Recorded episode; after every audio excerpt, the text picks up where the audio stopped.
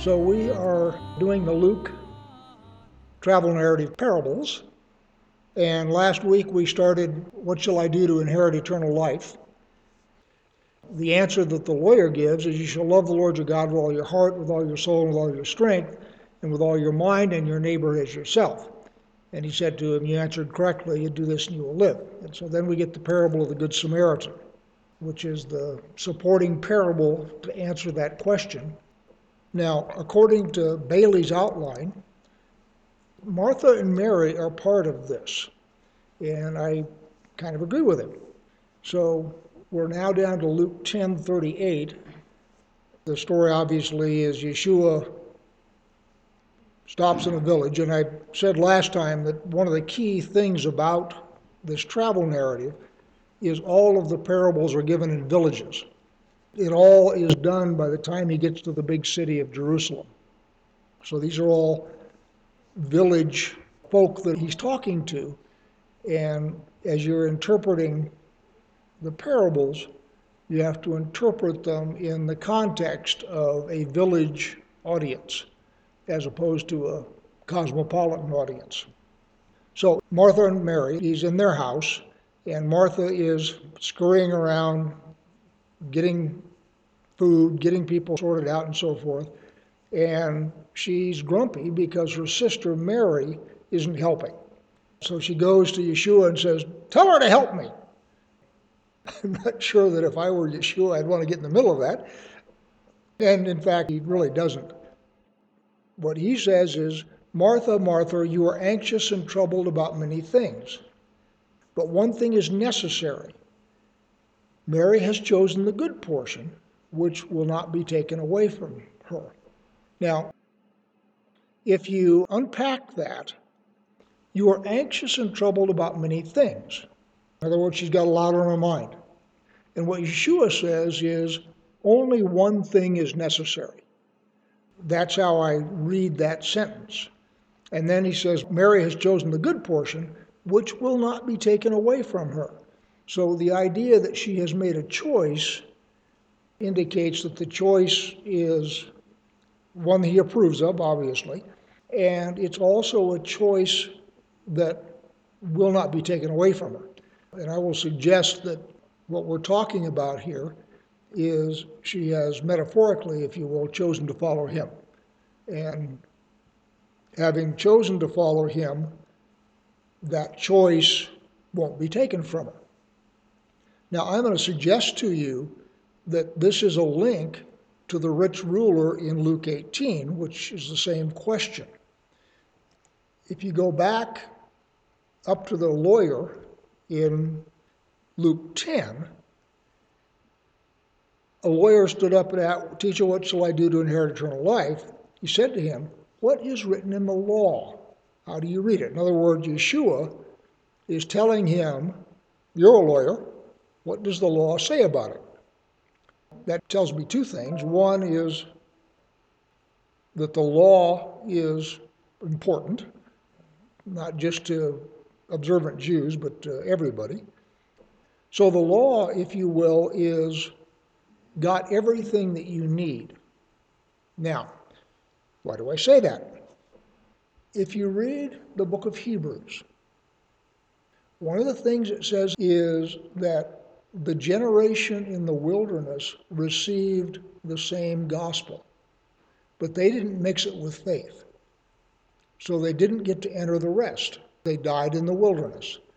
But the idea there is that they have the same gospel as we do, which tells me, as I have always believed, that the Torah is the gospel.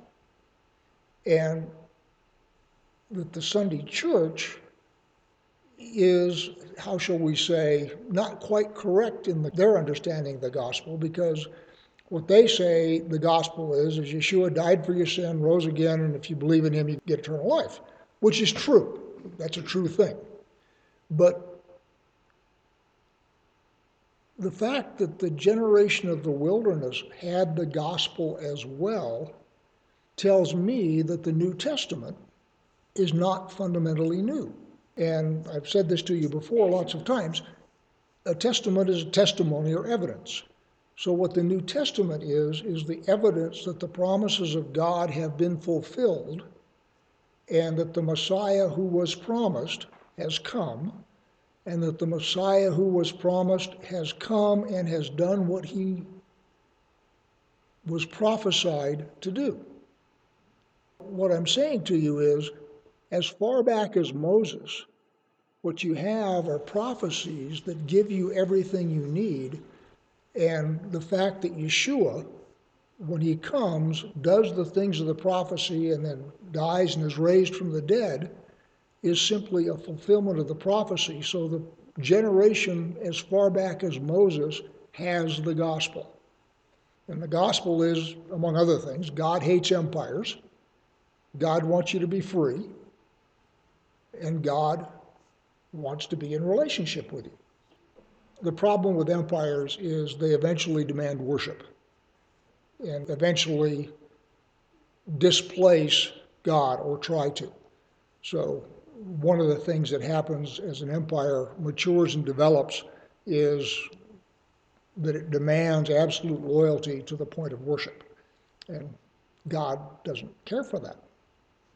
One of the things we can see in our late stage empire that we're going through is they are now essentially demanding worship. You have got to buy into their narrative and their particular psychoses in order to be accepted. So we're going the same way that everybody else has gone.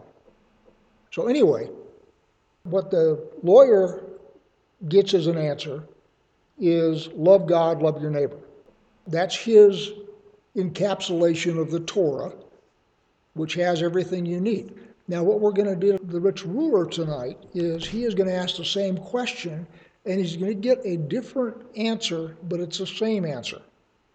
So we're now in Luke 18, and we'll start in verse 18. And by the way, this shows up in Matthew and Mark as well. And slightly different in Matthew and Mark, uh, which will prove useful. So, from Luke now. And a ruler asked him, Good teacher, what must I do to inherit eternal life? And Yeshua said to him, Why do you call me good? No one is good except God alone. You know the commandments. Do not commit adultery, do not murder, do not steal, do not bear false witness. Honor your mother and your father. Now, I am not sure why the snark at the beginning. Why do you call me good? No one is good except God alone. I'm not sure what prompts that because it feels to me sharp, as in, why are you asking stupid questions? kind of an answer. It may be, and this is a guess, I have no idea whether it's correct or not, it may be that he doesn't want to be associated as the Son of God at this point, publicly. That may be the case, I don't know. But for whatever reason, he does start off rather sharply.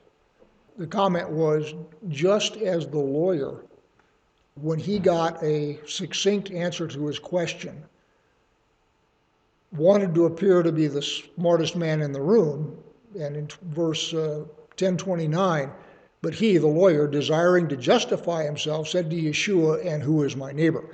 He got an answer, and the answer wasn't complete enough for him, so he asked his follow on question. And perhaps this ruler is sort of in the same mode and hasn't heard what's gone before, which is counsel of humility and approaching God like a child. And he is a ruler.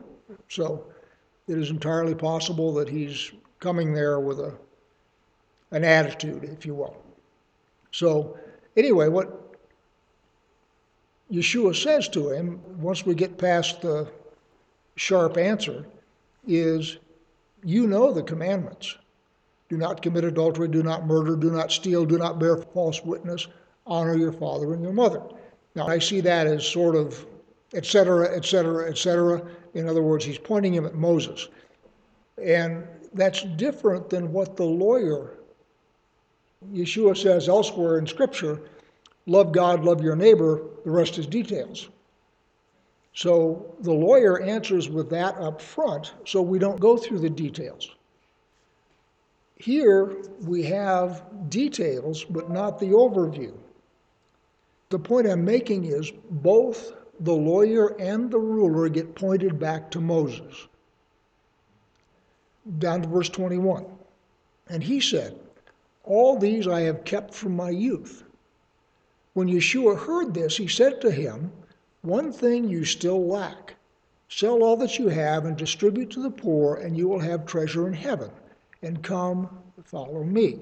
Now, in the other version of this, I believe it's in Mark, that adjuration to sell everything and distribute to the poor is preceded by Yeshua looked at him and loved him. So the answer is explicitly prefaced with Yeshua loves this guy and wants to give him an answer that will be useful to him, which belies to me the sharp initial answer. The comment was when the rich ruler says, I've done all that, Yeshua looked at him and said, Well, gee, you thought just following the law was going to do it. Couple of things about that. Thing one is being well behaved is really important, but being well behaved doesn't change you from mortal to immortal. It simply makes you a well behaved dead person when you finally die. So, certainly following Torah is important, but the answer that he gives to the lawyer is love God, love your neighbor. Now, loving God and loving your neighbor involves being well behaved, but it also has to do with how you treat and how you relate to people around you and how you relate to God. One of the things I'm fond of saying, I haven't said it in a long time, so I'll say it now, is following Torah is just enlightened self interest. Because if you don't lie about people, you don't rob anybody, and so forth, you wind up not getting into trouble. So, being a well behaved person is enlightened self interest because God has set up his universe so that if you are not a good person, it does eventually catch up with you. So, knowing what the rules are of God's universe and following them is enlightened self interest. But as I say, following the rules doesn't change you from mortal to immortal. It simply makes you a well behaved dead person.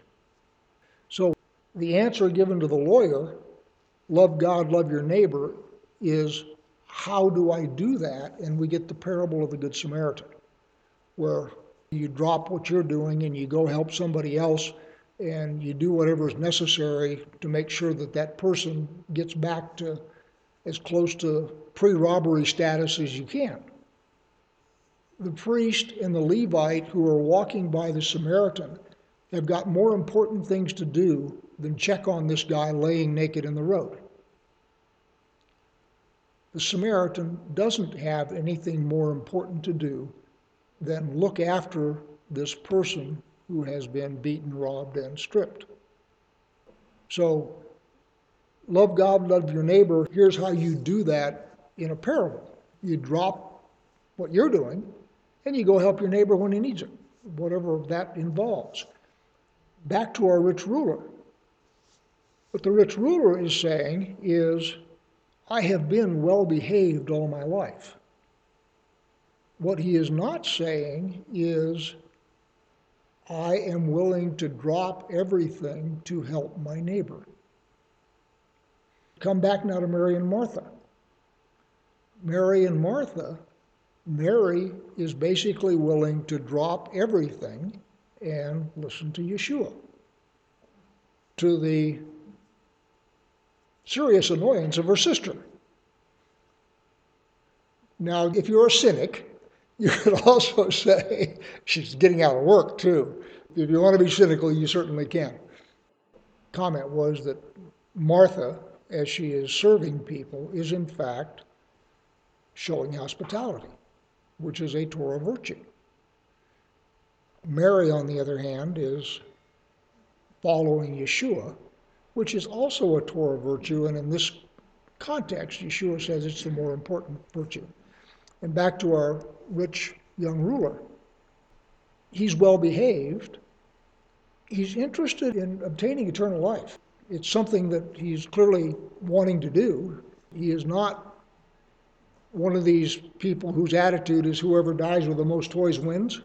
His focus is on the kingdom and life after death. And what Yeshua is saying to him is you've got to be willing to drop everything and follow me, parenthesis, drop everything to help your neighbor.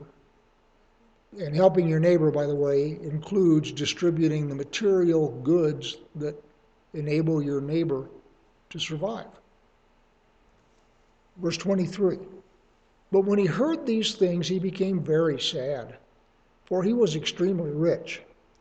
Yeshua looked at him with sadness and said, How difficult it is for those who have wealth to enter the kingdom of God. For it is easier for a camel to go through the eye of a needle than for a rich person to enter the kingdom of God. There's a balance because in the Torah, what God does is uses wealth to motivate us. He says, I'll be your God, you be my people, and as long as you are following my covenant, it is really going to go well with you. I'm going to defeat your enemies. I'm going to increase your flocks and your herds. You're going to have rain and dew at the proper time for agriculture. Things are really going to go well with you. So that's motivating you by the wealth of the world. On the other hand, wealth and the world are clearly regarded as a trap. So in Deuteronomy 32, you have the Song of Moses. And I'll pick it up in Deuteronomy 32, verse 13. He made him ride on the high places of the land.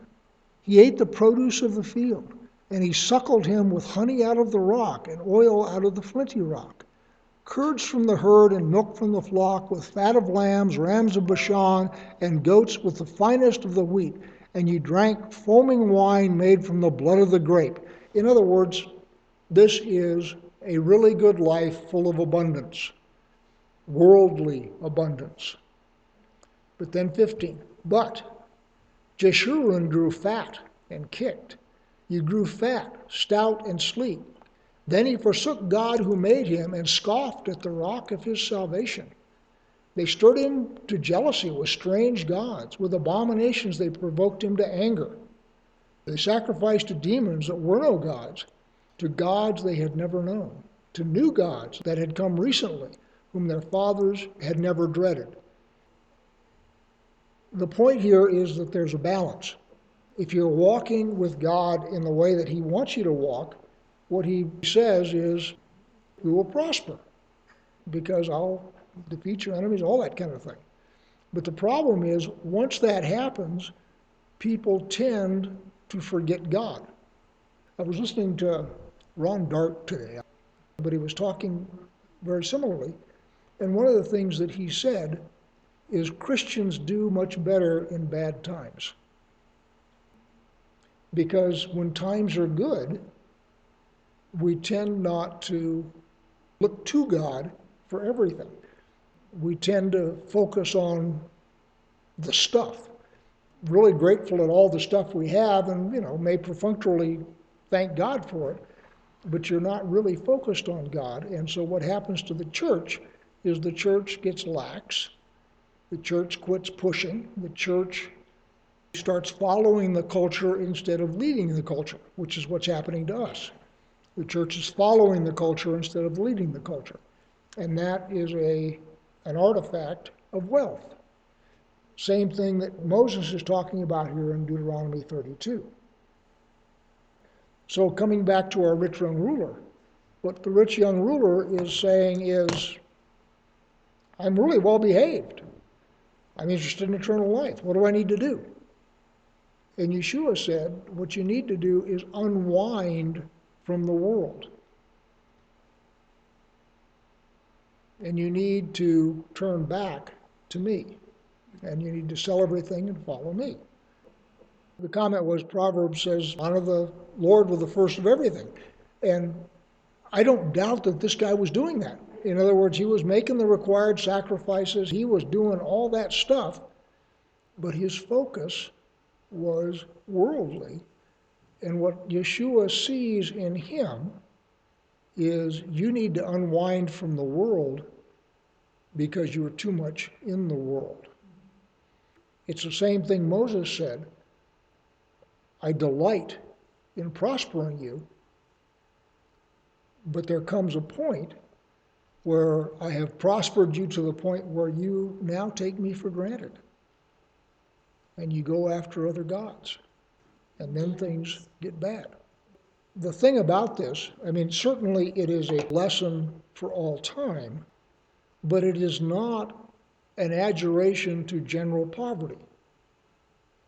When this guy comes up and asks the question, Yeshua looks at him and loves him and says, Okay, your problem is you're too wound up in the world.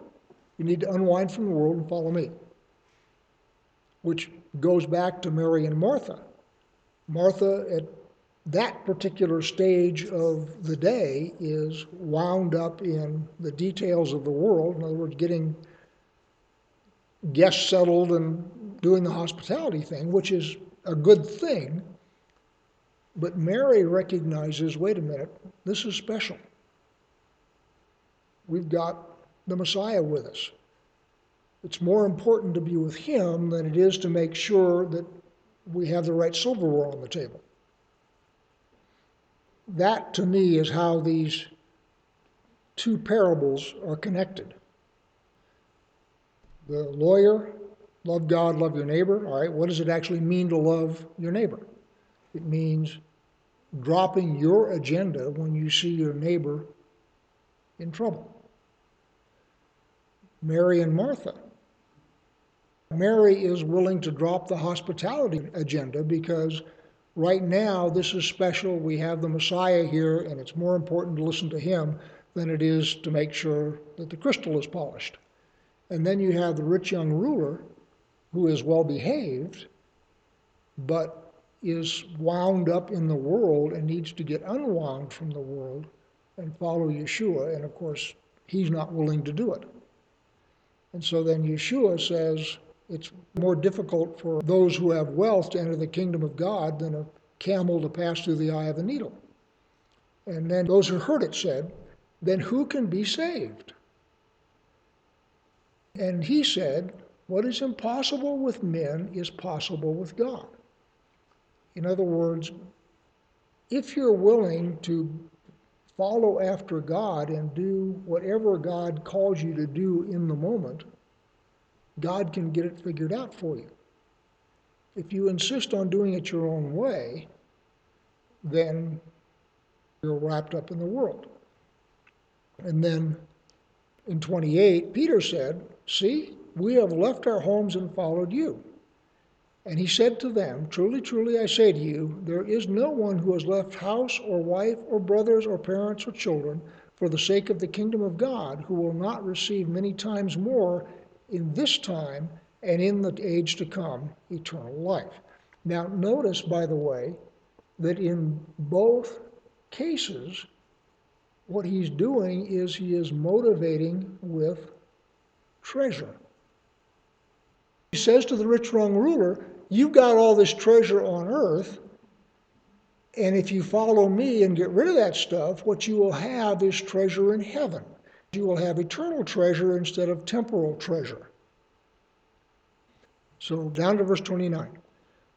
And he said to them, Truly I say to you, there is not one who has left house or wife or brothers or parents or children for the sake of the kingdom of God who will not receive many times more in this time and in the age to come eternal life. What have they left? They've left relationships. And what he's saying is, you have left relationships for my sake. The relationships that you will gain in this life will be far more than what you've left, and then also you will have eternal life. We're not talking treasures. Treasures is not mentioned in 29 and 30. The gain in 29 and 30, I'm suggesting, is two things. One is you will gain human relationships in this life. In other words, you've left human relationships, you've left your household, your wife, your brothers, your parents, your children. You've left relationships to follow me. The relationships you gain in that process will be far more. And also, you, in the age to come, you will have eternal life. We're not talking about treasure in 29 and 30. We were talking about treasure in verse 22, which is the young ruler. The comment was, which was a good comment, one of the things that Yeshua very well may be thinking of is someone who is a ruler and has extensive property and extensive wealth has got to devote a great deal of time and energy to managing it. That goes with the territory. And one of the things that Yeshua may be saying is your responsibilities have kept you from following God. So, in addition to getting some wealth out into the community to help the poor, for example, one of the things that's going to happen is you're going to free yourself up from some of your responsibilities and you're going to be able now to shift your focus on me. Good, good comment. I agree. Again, the comment going along with Mike's comment is Martha is in the same trap. She is feeling responsible and burdened for all the guests in her house. And Yeshua is saying, the responsibilities that you have right now are not what's important. The thing that's important right now is following me or listening to me. And he says the same thing to the ruler. Yeah, very good comments, both of them. All right, so the next thing we're going to do is we have Yeshua on prayer. And that's going to have several things. So you're going to have the Lord's Prayer, then you're going to have the friend at midnight who knocks on the door looking for some bread because he's got unexpected guests. And then you're going to have the widow and the unjust judge. And we're also going to have the publican and the Pharisee. All of those are in the context of prayer. I'll have an outline for you next time, but you have the content of prayer, which is the Lord's Prayer. You have then the assurance of prayer, which is the friend at midnight. Then you have the unjust judge, which is again the assurance of prayer. In other words, the assurance that prayer works in both cases. And then you have the publican and the Pharisee, which is the attitude that you should have in prayer. So the Lord's Prayer is what's the content, the publican and the Pharisee is what's your attitude when you pray. And so that'll be the chiasm that we'll go through next time.